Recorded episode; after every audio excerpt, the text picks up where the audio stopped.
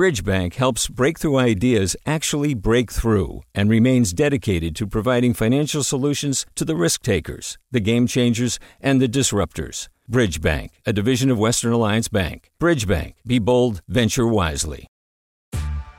Hey there, this is Brittany Luce from NPR's It's Been a Minute. KQED's podcasts like The Bay, Bay Curious, Mindshift, Right Nowish, and more all tell the stories of the Bay and beyond with reliable, human centered journalism. They aim to inspire, make you think, entertain, and expand your understanding of the place you call home. Here's how you can support podcasting at KQED. Showing your support is easy, and you can join Brittany in supporting KQED Podcast too at donate.kqed.org slash podcast. That's donate.kqed.org slash podcast. From KQED.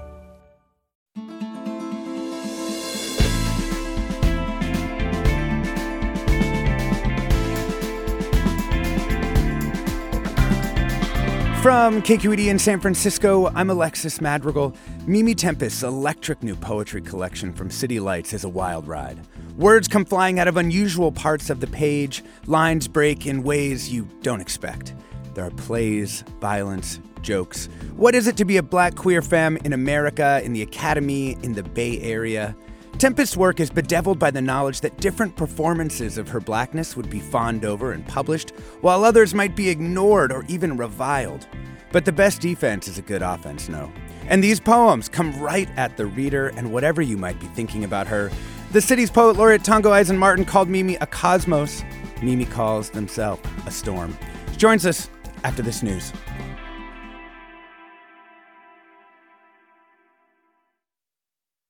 Welcome to Forum. I'm Alexis Madrigal.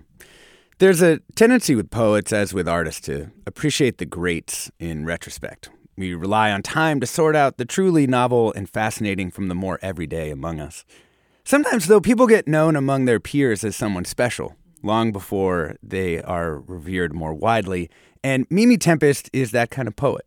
Her new poetry collection, The Delicacy of Embracing Spirals, came out last week from City Lights strikes me as a perfect publisher for her. There's an anger, a confidence, an illiterate abandon that I associate with the best of City Lights. This is not poetry for taking with your tea. Prepare yourself this morning. Welcome, Mimi Tempestt, to Studio B. Good morning, Alexis. Thank you for having me. So good to have you. Um, you know, you call yourself in some of your different bios a quote daughter of California. What's that particular phrase mean to you? Yeah, I'm a, a, a daughter of Calafia the the the narrative, the the folklore of, of the goddess Calafia, and I uh, see that all that I do and how I walk and how I talk and that strength, that black warrior goddess energy um, flows through me. So when I refer to myself as a daughter of Calafia, I'm really referring to myself as a, a proud and strong person uh, associated with the, the, the mystique of this land. Yeah. You know, I was also thinking about some of your kind of literary ancestors. Mm-hmm. Um, you've mentioned Wanda Coleman, mm-hmm. uh, maybe Pat Parker. Mm-hmm. Um, and I was wondering if you could talk a little bit about how that work, you know, say Wanda Coleman in particular, yeah. has has influenced you. Uh, for those who don't know, Los Angeles black woman poet, working working in the tw- second half of the 20th century. Yeah, second half of the 20th century, and she was uh, another powerhouse that I hope to uh, be in alignment with uh, as my own trajectory grows uh, in my career. But um, Wanda was the poet that made it cool to write about Los Angeles the way she wrote about Los Angeles.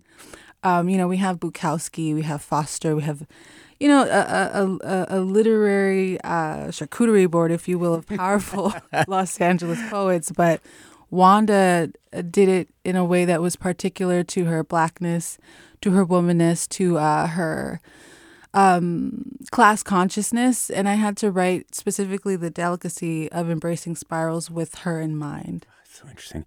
You know, I was reading one of her uh, poems this morning called "The Ism," mm-hmm. um, where she's kind of talking about, you know, just spoiler alert, talking about racism. right. Uh, and you know, she says, you know, it's on television and in the streets, even when my walk is casual, undefined. It's overhead flashing lights. I find it in my mouth when I would speak of other things. And I was thinking about that in relation to your work and, you know, otherized people, you know, blackness, queerness. These things generate these amazing creative upwellings as they interact with this, you know, dominant culture. But would you rather speak of other things like or or how how- what is that tension for you? Mm, that's a great question. Um, my mentor, Truong Tran, uh, he always tells this anecdote. He goes, You know, I, I get up in the morning and I walk around, you know, San Francisco. I go through the streets and I go on the bus and I go get coffee and I, you know, I run my errands. And at some point, at some point in the day, some white person or some institution or something intercedes and all my anger comes out. So it's it's more so it's of course I rather write about flora and, fla- and fauna, right? but as I move through the world eh, through my own identity, that anger um, is inevitable. So Yeah. it's Yeah, yeah. survival at this point. Um, I've also heard you talk about that there are other spaces that you've been able to to enter into.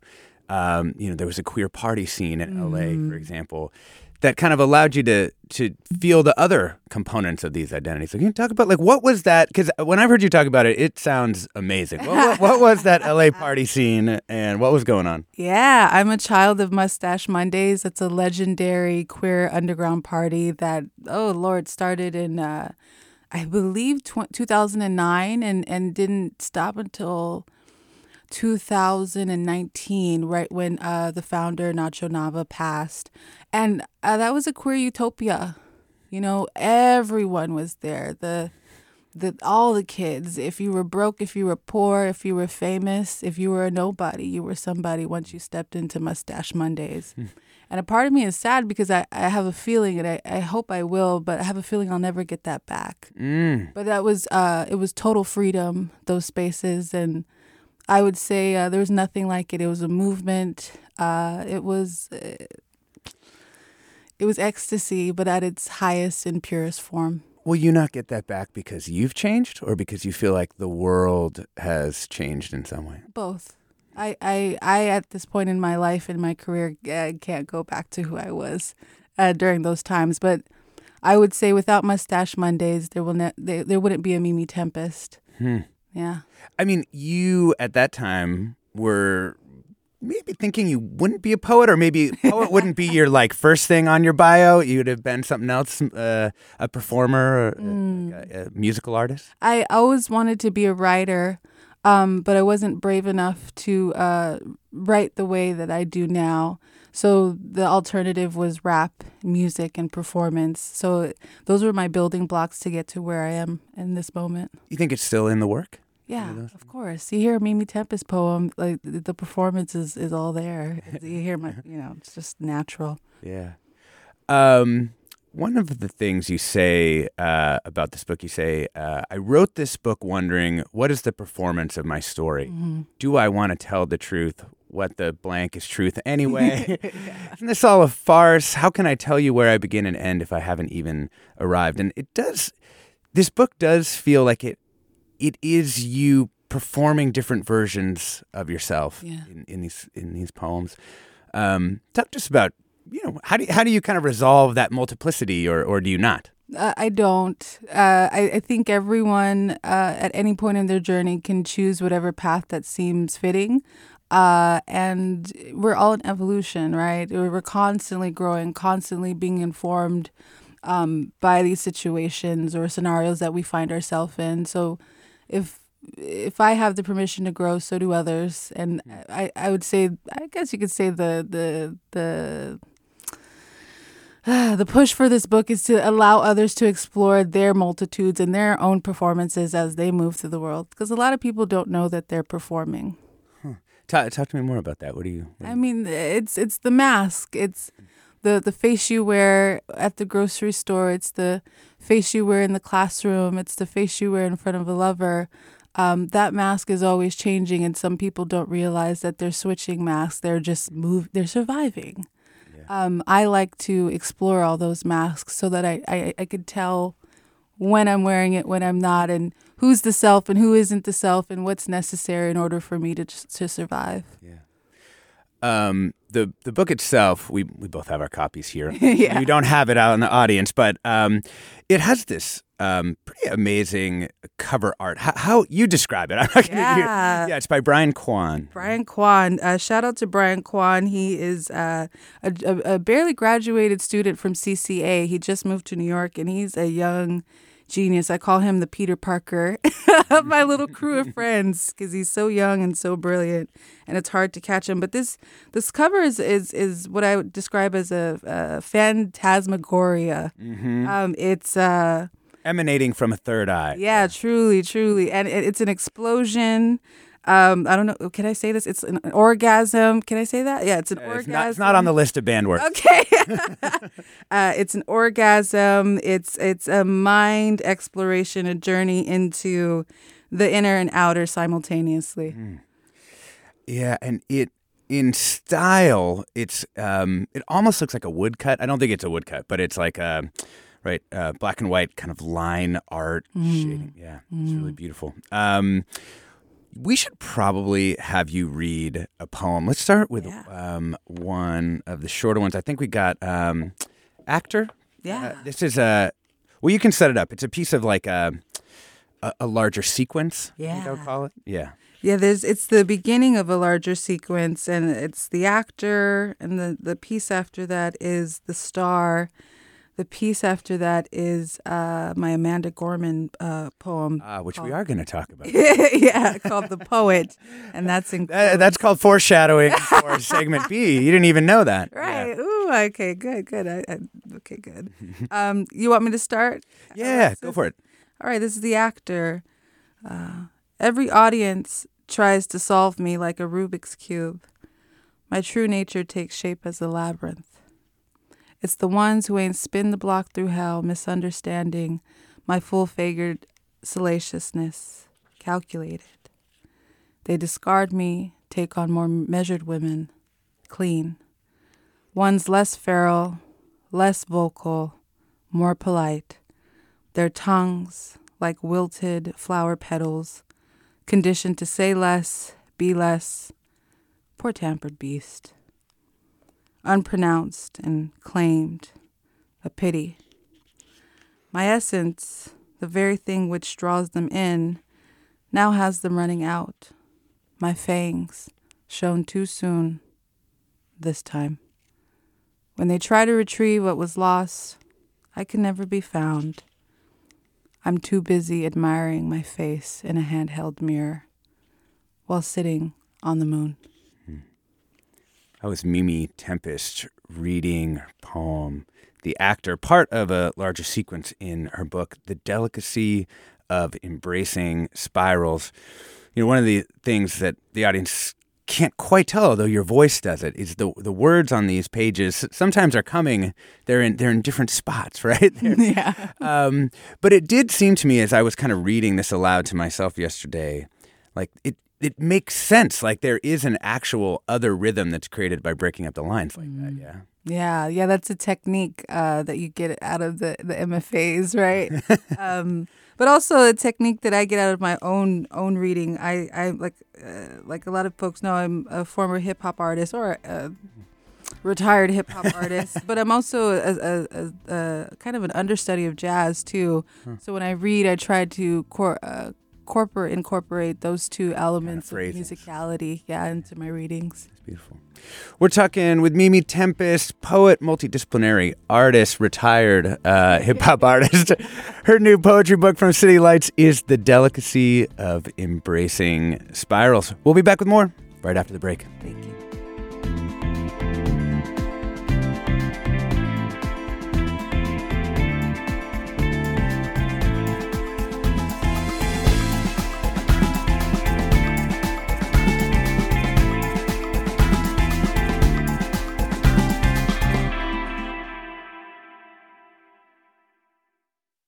Support for Forum comes from San Francisco Opera. Set 10 years after a school shooting, the critically acclaimed opera Innocence takes us into a complex emotional journey where our understanding of innocence and guilt is constantly upended. Kaija Saariaho's ethereal score collapses the past into the present as a community of survivors grapple with how to move forward. Don't miss the highly anticipated American premiere of Innocence, June 1st through 21st. Learn more at sfopera.com. We've all got those parts of our house where the internet just won't go. Well, if you had wall to wall Wi Fi from Xfinity, you could worry less about dead spots. Because with wall to wall Wi Fi from Xfinity, you get fast speeds, reliable connection in every room, and power for all of your devices, even when everyone's online. That's wall to wall Wi Fi only with Xfinity. Restrictions apply, not available in all areas, actual speeds vary. Welcome back to Forum. I'm Alexis Madrigal. We're talking with Mimi Tempestt, poet, multidisciplinary artist. Have a new poetry book out from City Lights. It's called The Delicacy of Embracing Spirals. We're going to get some more performances. Uh, and, and, you know, I think we should go, we should talk about, before the break, we heard the actor, which was a part of this kind of sequence. Mm-hmm. And I think you should read for us the poet. Uh, on the cover of Vogue. Yeah. And let's we'll talk a little bit about it after you read it. Let's see if I could. Uh... All right. It is. Uh, yeah, thirty-one. The poet on the cover of Vogue. The costume: Louis Vuitton, kente cloth, rich green, presented as caftan, wraps the young black woman's body, draped to become more symbol than familiar. Belt, gold plated, from the personal collection of Virgil Abloh himself. A stoic yet friendly stare into the lens, warm and inviting, coincidental, proctored. The plot. Representation, freedom, a stepping stone for change, translating critical race theory, invoking Maya Angelou. The angle, an inauguration of assimilation masquerading as riot with every camera operating as gaze, golden youth smile radiates to parade or to be paraded as laureate, a doll of their standards. The poetry ready made. Ooh, Amy, Amy Tempestt, uh, shots fired here. I feel like that. Um, if you search poet cover of Vogue, you will see that it's Amanda Gorman. Yes. Um, uh, and if you want to know about kind of the precision of the writing in that costume, um, just go ahead if you can right now. Google, you know, Amanda Gorman, um, Vogue, and and then think about think about how you described it. Um, I I don't read that as you not liking Amanda Gorman. Oh my God! Shout out to Amanda Gorman girl, get your bag. Let these white people uh, pay you and, and, and dress you in as much Louis Vuitton as possible. I, I, I'm not hating. I'm just observing as the audience member of that Vogue magazine. And like when you see that, mm-hmm. um, you don't want to be that, right? No, no, I, I, I don't.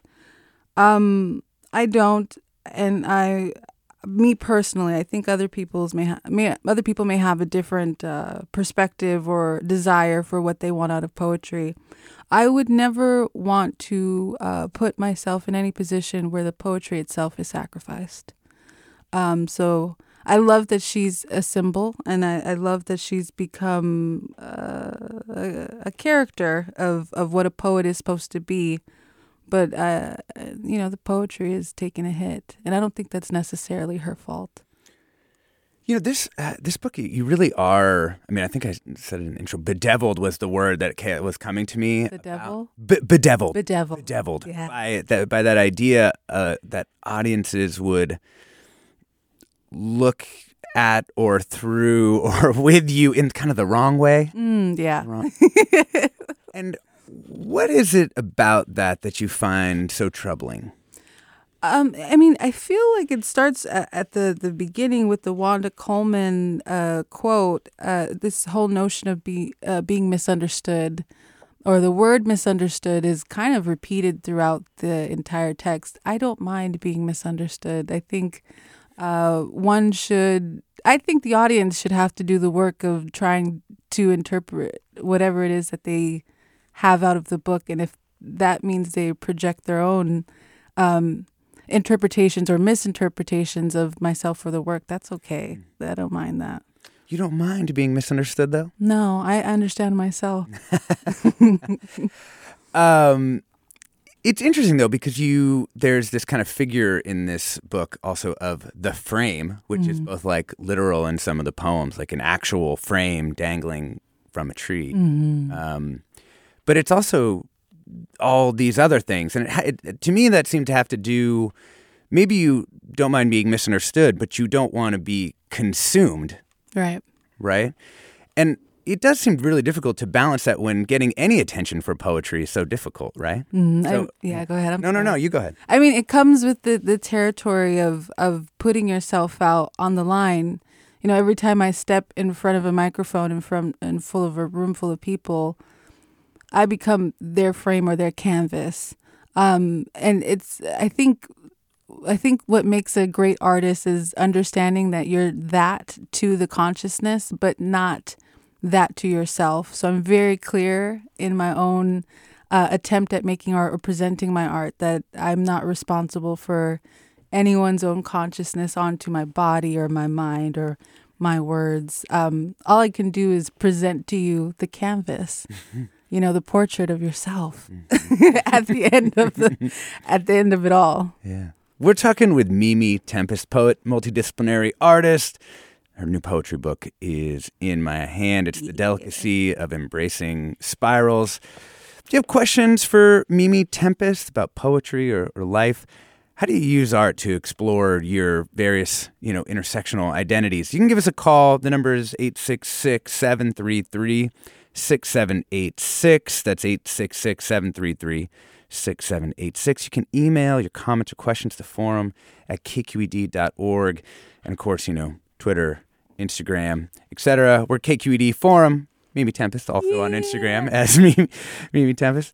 Um, there is we we have some other poems um, that I think would be would be good for you to read. Um, uh, let's go to sixty four. Maybe we can um, set this up a little bit. Ooh, yeah. Um, yeah, tell, tell us uh, a little bit about this poem, Rat Race, the Mickey Mouse and Me wants to eat your face. I love that title.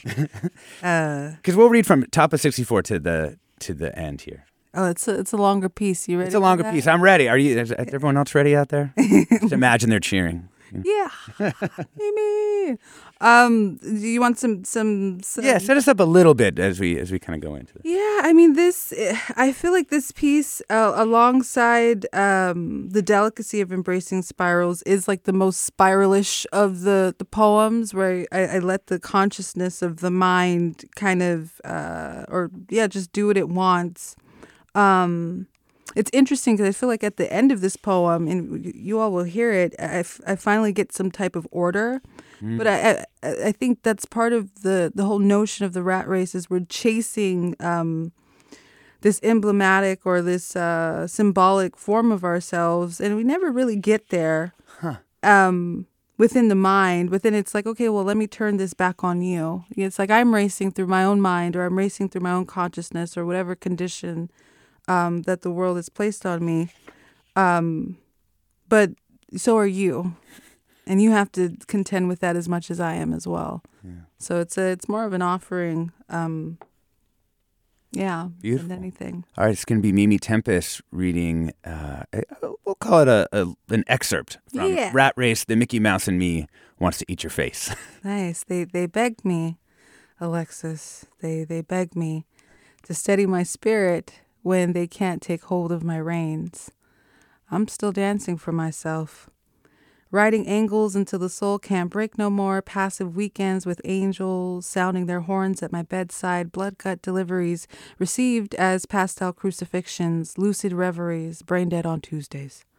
Tugging at the wheel like we gonna run out of time, running through the wheel like all we have is time, grave dig into my ovaries, find a muted universe, name it lilac, turn it red. Wishes writing their visions into a favorite conquest, tell them all to make shift their own dreams. Make it desperate and begging for mercy. My lineage never taught me how to be, just how to serve. I never wanted these prayer hands. I opted to be a project of eloquent violence. God is as real as she never was. They all got kingdoms hissing behind their eyes, yet failed to admit in order for a black woman to worship herself as God, God must change. Do you see the sky bending over backwards anytime soon? Why wear a crown when we can make claim to your own head? What good is truth when all you can do is think about it? Decapitation is the friendliest reminder of our yearnings to revolutionary cana- uh, excuse me, decapitation is the friendliest reminder of our yearnings to revolutionary contaminations. There is no way of all seeing without being seen. This is organized in every direction. I endow myself as the monument of my own fantasies, believe in this life as artifice, with ancestors roaring in the cyclone of my middle name and Sekhmet firing from the back of my throat, and every item delivering as my decency, shedding itself through my descent into purgatory. The pros and cons of my faithfulness renders me the greatest Saturday sightings of me as a sage, less Margery Kempe Moore, Roxanne Shante. Spitting cayenne takes between loads of laundry with mama's expectations hounding at my backside, the frenetic consciousness of my body holds more weight than the tedious posture of the poet. Chin up, eyes down snarling niceties and the grace of fairness hit the mic and gravitate into a flow only to ask my mind's mirror are there passions that you have or passions that have you how many interpretations can be had before the utterance of a single word? Will you fall prey to the exhilaration and perils of being too loudly? Will you let this paranoia stick to your lungs? Is this an antebellum decadence or do you have a bloodthirst, a bloodthirst to go round for round? My readiness is already being interpreted, hinted. I'm always auditioning to be someone else. Tell on me. You got it all figured out. I'm a tyrant to this fashion, carried my essence and audacity against the core, black and unexcellent, human to a fault, a hybrid corpse, defying continuum to become America's most brilliant psycho, a stream of consciousness soul down river. Everything is available to pollute. I've been turned on. I've been metaverse. Being born with only a touch of reality, I refuse to be minimized. Y'all not gonna do me how you did Wanda. I've become righteously indignant and hyper aware of the whiteness that powder cakes this excuse of an interrogation. My new poem, full of my ego instead of myself. Ah. My Los Angeles melancholia will wear its hat again, a compound fraction in the study of undeniable madness. I've been trying to destroy this reality since I first opened my eyes, surveying all the peace I can disturb if I've yet to find my own. This is my new high. Truth or dare, Alexis? Truth or dare? Truth. Truth. All right, the truth is I'll be first. I dare you to pick up a pen and not bubble in a poem. I dare you not to sleep on any prodigious black woman's soliloquy. I dare you to hold these words and find yourself implicated in the violent acts that serve as the backdrop to the blood spilled onto these pages. I dare you to hold your applause, to pull the machete out of your neck. I dare you. I dare you. That was Mimi Tempestt reading Rat Race the Mickey Mouse in me wants to eat your face. um, might need a second to pull the machete out of my neck, though. Um, you all got to hear it, but I got to experience it live in the studio. Um, that is from their new poetry book, The Delicacy of Embracing um, Spirals. I mean, what's amazing to me, having read this before I saw you perform it, having also heard you uh, perform it differently other times. Mm-hmm do you give yourself uh, readers can imagine there are words here kind of in columns and do you kind of does that give you space to perform it differently depending on the context depending on how you feel that morning depending on where it comes in a conversation? Because you kind of the the options are almost built into the architecture of the poem. Yeah I think you hit it on on the nail. It's it's a mood thing uh, it's a, it's a, it's you know, it depends on what part of the poem I want to hit differently. Um, on how I feel. Yeah, it's like how I feel. Like to me, the, the the the second act of the poem is more interesting than the first. You know, and another day it might be the first half of the poem instead of the second, and you know what I feel is true in that moment versus what isn't true. So the parts that I want to hit will kind of be highlighted or played up more and if I want to land a joke here, you know, I'll do something different with my voice. I, I, I invite um, myself and I invite the, the audience to fill into the work however it is that they see fit. Yeah. I mean, do you see your style as in the tradition of spoken word or not? Uh, not. yeah. I, yeah. I, I, I, I'm going to say this publicly. I loathe uh, slam artists. I loathe them, uh, and they could come for my neck all they want. Good luck. Uh, but I, I, I, I have a respect for spoken word. Uh, they're just uh, particular styles that I, I love over others. Um, so yes, I would consider myself a spoken word artist, but I think I'm so much more interesting. uh, Mimi, let's let's bring in a call. Janet in Berkeley. Oh. Well, welcome, Janet. Hi, Janet. Hi, hi. Thank you, thank you. Good morning. Go ahead. As an African American older woman, Ooh. I just want to put it in the ethers that I'd like for us to be mindful of like the Amanda Gorman comment about she may have compromised her poetry. Mm. I think as black women, when we achieve a certain level of recognition or or um, acknowledgement, her being on the cover of Vogue, um, I'd like for us to be able to embrace that as it is for her mo- in her moment, mm-hmm. and not to throw a little bit of shade at her because we're so marginalized by others, and we're so there's such a need sometimes for us to not celebrate each other in our moments without judging. Mm-hmm. And so I know that wasn't the intent, but I think having experienced I think success and having others say, "Well, you you sold out," and mm. not having done so can be really, really difficult and mm. painful for us as a people, and and for it not to not be a multi generational perspective, but to just celebrate. Okay, she's doing her thing, and not to judge whether she's she's compromised her craft. Uh, that's the only thing I had an issue with. Oh, okay. Well, Janet, I, I respect your opinion. And like I said, I think that it's a, a monumental uh, moment for Amanda Gorman to be highlighted in the way that she has. But I am also entitled to my critique as a poet. So I'm going to stand by what I said and I think she's uh, brilliant. I think she's a brilliant young woman. I think she uh, has every right to any accolade that she receives moving forward. But as someone who's true to this uh, and true to, to my own technique and my own practice, I am allowed to have uh, a critique of her work as as anyone could have a critique of myself. So that that the comes. slam poets are coming for you. Oh, uh, good luck! Like I said, good luck, and the commercial poets do. Ah, but Janet, I, I respect your opinion, uh, but I'm going to stand by what I said. Yeah, I mean, it's a really, it's interesting because I feel like the idea of selling out. Mm. I I thought it had sort of disappeared. It's almost like refreshing to me to hear someone say, "Yeah, no, don't, maybe don't do that. It's, it's interesting. You know, and I, I think if anyone actually reads The Delicacy of Embracing Spirals, the entire book, it, it contends with this notion of selling out. Like, how, what are all the opportunities uh, that happens to a black artist as they're moving upward in the world? How many opportunities are there to sell out in the world? And I kind of place that all in the book. There's different moments. You could sell out personally, you can sell out um, consciously. You could sell out spiritually. You could sell out sexually.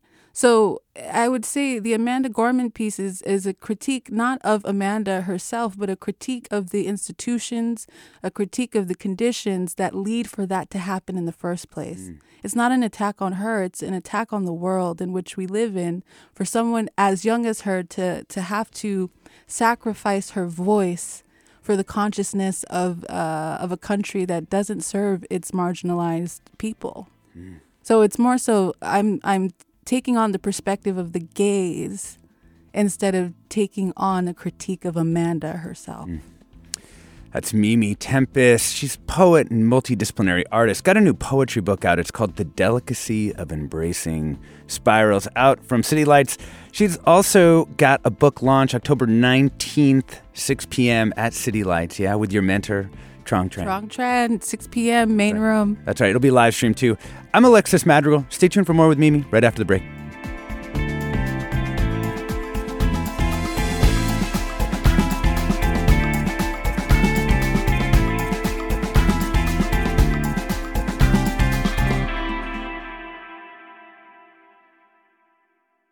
Support for Forum comes from San Francisco Opera. Set 10 years after a school shooting, the critically acclaimed opera Innocence takes us into a complex emotional journey where our understanding of innocence and guilt is constantly upended. Kaija Saariaho's ethereal score collapses the past into the present as a community of survivors grapple with how to move forward. Don't miss the highly anticipated American premiere of Innocence, June 1st through 21st. Learn more at sfopera.com. We've all got those parts of our house where the internet just won't go. Well, if you had wall to wall Wi Fi from Xfinity, you could worry less about dead spots. Because with wall to wall Wi Fi from Xfinity, you get fast speeds, reliable connection in every room, and power for all of your devices, even when everyone's online. That's wall to wall Wi Fi only with Xfinity. Restrictions apply, not available in all areas, actual speeds vary. Welcome back to Forum. I'm Alexis Madrigal. I'm here in Studio B with Mimi Tempestt, poet and artist. Got a new book out. It's called The Delicacy of Embracing Spirals.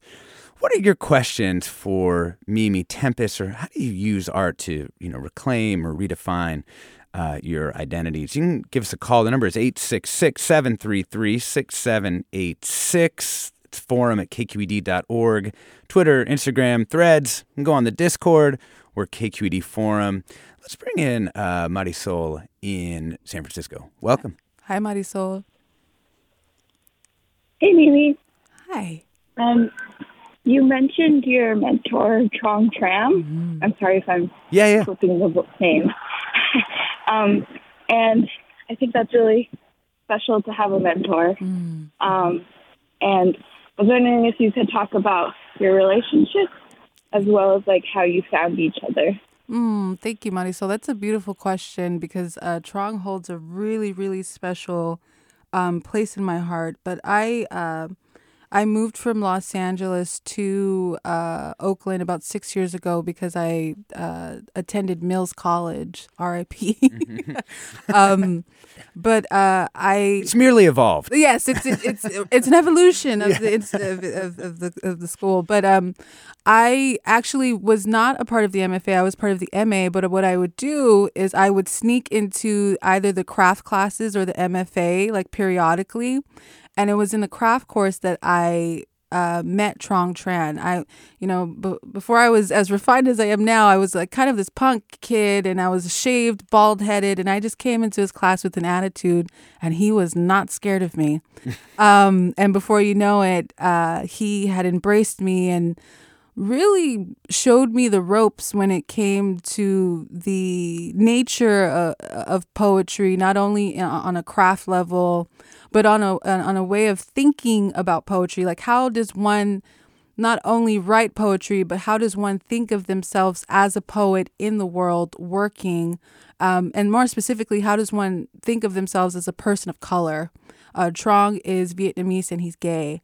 So um, Truong became my mentor. I mean, I, we, we fell in love not in a romantic sense, but in a soul sense. And I I um, I'm forever grateful to him because he still teaches me um, as I grow in my own levels. And um, that's how that came about. It was, it was very organic, but I was, uh, you know, they say when when you're ready to learn, the teacher appears, mm-hmm. and that's what happened. I was open to learning um, about myself and about my myself as a writer, and Truong just hopped right in. So I hope that you and whoever else is listening finds their own mentors. And also, uh, uh, one more thing before I, I leave is it's okay to outgrow your mentor too. You know, Truong is my mentor, but he's also now my really good friend. Hmm. So that allow those relationships to nurture uh, and build upon themselves uh, as needed. Wow, it's a hell of an answer. Thank you so much. Um, uh, thanks, Marisol. Um, you know, you you mentioned and you and you have mentioned in your work, it's it's kind of threaded throughout this kind of um, relationship, intersectionality between queerness mm. and blackness.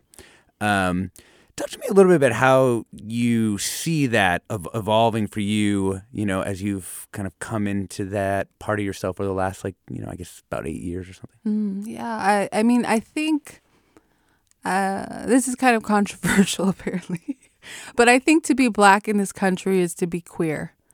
Um, we uh, serve as quote unquote marginalized people. Um, so to me, they're um, inextricably, you can't separate them.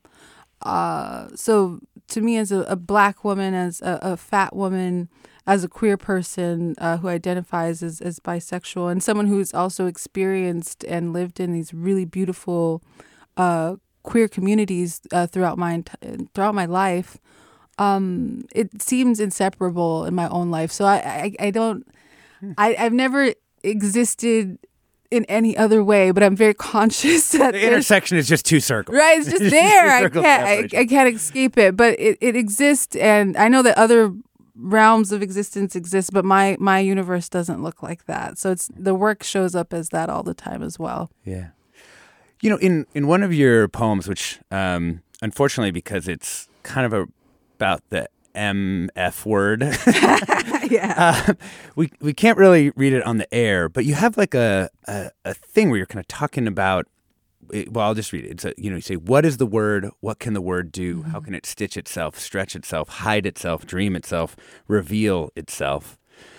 Um, how do you try and do that with words in a in a poetry collection like this? Maybe not that particular word, but like, are there are there other words that for you have that kind of feeling that that you've you're trying to take a particular word and transform it in this whole variety of ways. Yeah, that I mean that's the the theme of the spiral, right? Like how can I take one instance, one word, one meaning and stretch it, build it, cut it into um as many possible conditions or meanings as possible. I think that particular line in Untitled 3 um, is an example of the artist or the poet trying to break its own frame, um, existing within a frame and then consistently trying to like disregard it simultaneously. And it happens at the level of language, but it also happens at the level of identity. And mm-hmm. they kind of collapse on each other simultaneously. So it's this dance or negotiation that's constantly happening. Well, because you did this too. Um, uh, Mimi also curated an art show. Yes. Right. And you used the avant garde, but you struck through yeah. the avant garde. um, and what, what did that mean to you to, to do that? Because you do that with with a variety of words, mm-hmm. uh, and there's also like little footnotes and, and other ways in which you're kind of breaking these words on the page. Yeah, I mean the strike through, I would say, is a really good tactic for anyone to use, but. Um, I mean, for for whistling the avant garde, the exhibition, uh, it was kind of like a warning shot um, to to tell folks that yes, we are taking on this language of the avant garde, which is historically European and French, but we're reclaiming it in our own way so that we can do with that language what we want to do. We are the advanced guard, us black artists, POC queer artists. We are the the forward movement. Um, so I'm using it, dismantling it, and then rebuilding it however I see fit. And that strike through is usually the tactic that I use to to inform the audience of that.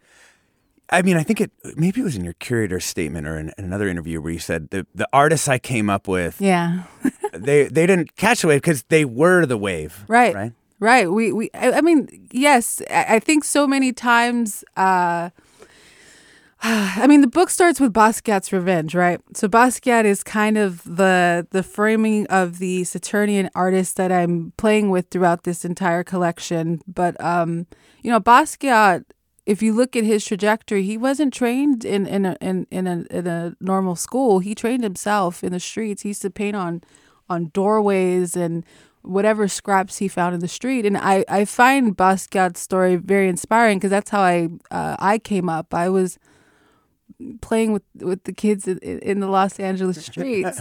so um, yeah, that that uh, a lot of artists are begging to be recognized by certain institutions, but I have a, a theory or I have a belief that if you create at your most honest and most soulful uh, base, that the work that you create uh, can is is just as, as admirable and is just as beautiful as, as as anyone who who came up in school and created their work.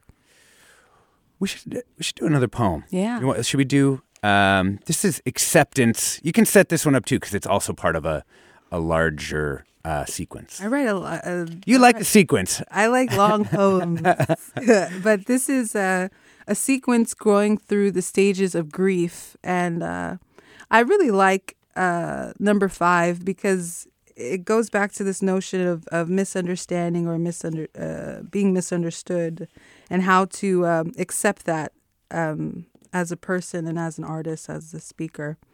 So number five, acceptance. At the grocery store, an elderly black woman, plum sweet, looked deep in the barrels of my eyes and said, Sadness is a towering fiend. Said he makes claim in the hollowing of your stomach, feeds you breadcrumbs, then testifies that you've been fed pie. She gave me her pen and paper, suggested I make a list of the very desire I was shopping for, suggested that the key to getting over oneself was to revel in the reality of being misunderstood. She told me, Your tears aren't any, anything new. She suggested I continue writing into an untapped possibility. That was Mimi Tempestt reading uh, Acceptance, part of a series of, of poems in um, their book, The Delicacy of Embracing Spirals. Oh, one of the things that I wondered about as I read this book, you kind of build, particularly in the beginning of the book, you build this very tumultuous character. Which one? uh, you know, yeah, kind of a god out there running the streets, living the life, Yeah. devouring men and women, drugs and words. And is, is that Mimi Tempestt? Is that a Mimi Tempestt? And you, because when you get to the coda for the book, there's this softer person there. Are you out of character in either one of those, or you know, or is that not even what you're trying to do? Is part of this book about you know there's a there's a you can choose all these different characters and they're all still kind of part of you. There's definitely a version of Mimi Tempestt who is all about uh, sex, drugs, and rock and roll. that is for sure. Um, but I wouldn't say that's uh, I wouldn't say that's me currently. Um, but yeah, there is like this godlike, uh, invincible character that just you know does whatever the heck she wants to. Um, and through, I guess you could say, the trajectory of the book, that that kind of gets squashed. Um, I would say the most honest because a lot of this stuff is an, either an exaggeration, it's not true at all, or it happened, but I didn't tell it the way it actually happened. I would say the most honest part of the book is the coda. Um, everything else is up is open to interpretation. Um, Martina, uh, one of our listeners, writes in to say, "Dang, slamming slam." Uh, I love how her poetry builds through association, not logic or narrative. It is not tightly contained lyric, but rather an assemblage of experience, interaction, emotional resonance, and rhythm. Doesn't really depend on rhyme and syntactical uh, repetition. Reminds me of Tongo Eisen uh, Martin, almost incantation. Um, you uh, to our our friends, our I don't know if you're actually collaborators officially, right? But you're you're poets in in the Bay together. Uh, Tongo and I. Yeah. yeah. He's I, I I'll Poet laureate of San Francisco. Yeah, poet. on po- that. it, it's you know it. it Oh, wait a second. This is hilarious. what? Hey, Tongo. Is welcome, that Welcome to Tongo? Forum. Hey, hey, hey. Oh hey, my hey. god. As I live and breathe. Uh, Mimi Tempestt. Good morning, Tongo. Good morning. Good morning.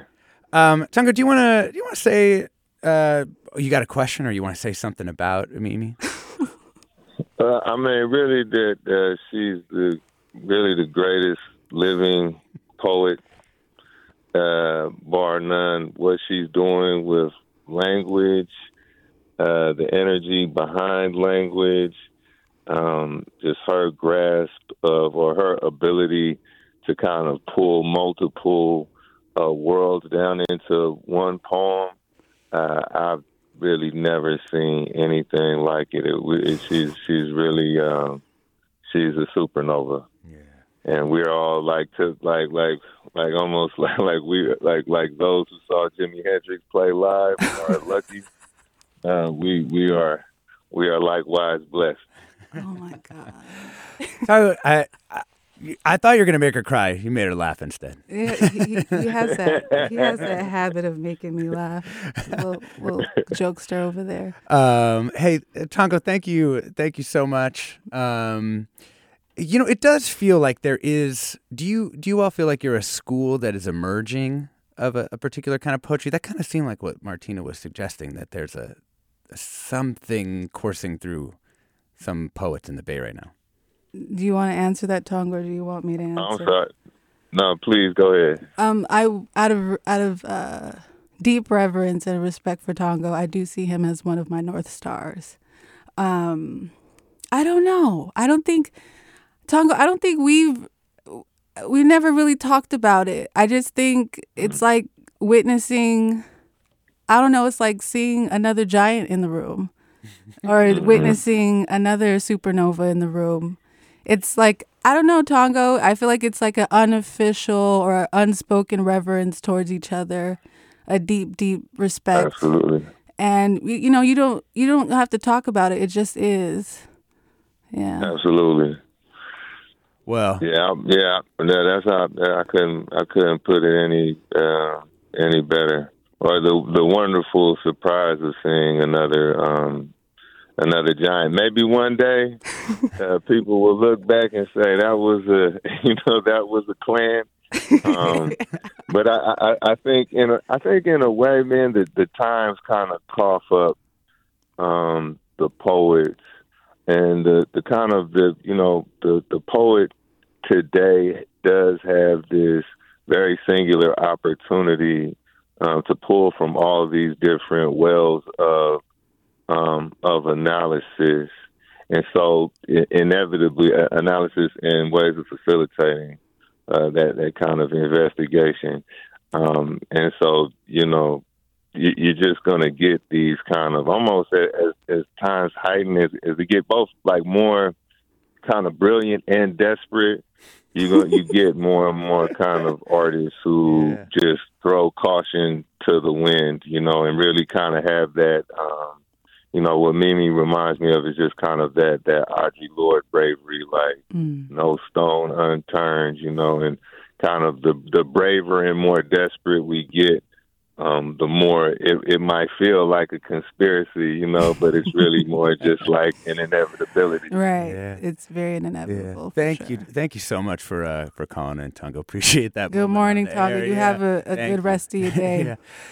Right on, I will. Much love and congratulations on the book. Thank you. Um, I- I'll just end, end here with our last couple minutes. I mean, it does, you know, Tongo kind of referenced it, right? The times. Mm. And I almost feel like the at, at this point, it's not as if the violence is always obvious. I mean, it, it is it is kind of diffuse, like the institutional violence that comes to people, uh, punctuated by you know these extreme moments. And it did feel like a lot of these poems are responding to that kind of diffuse and confusing kind of violence um, that exists uh, for, for different types of marginalized people. Mm.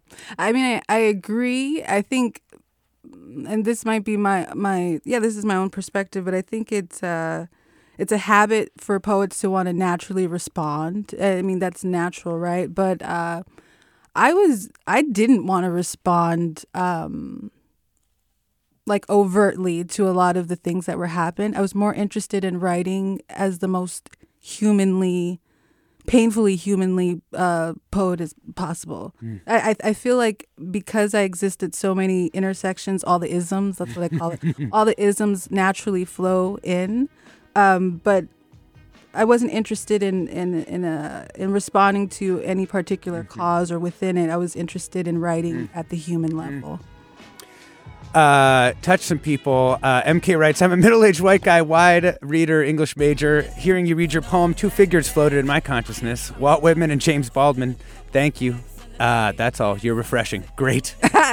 uh, Mimi Tempestt appearing October 19th at City Lights with her mentor and friend Truong Tran for the book launch of The Delicacy of Embracing Spirals. That's her new book of poetry. Thank you so much for joining me, Mimi. Oh, thank you so much. I had a wonderful time. 6 Oh. p.m. on October 19th. That's right, 6 p.m. October 19th. I'm Alexis Madrigal. Stay tuned for another hour of Forum Ahead with Mina Kim.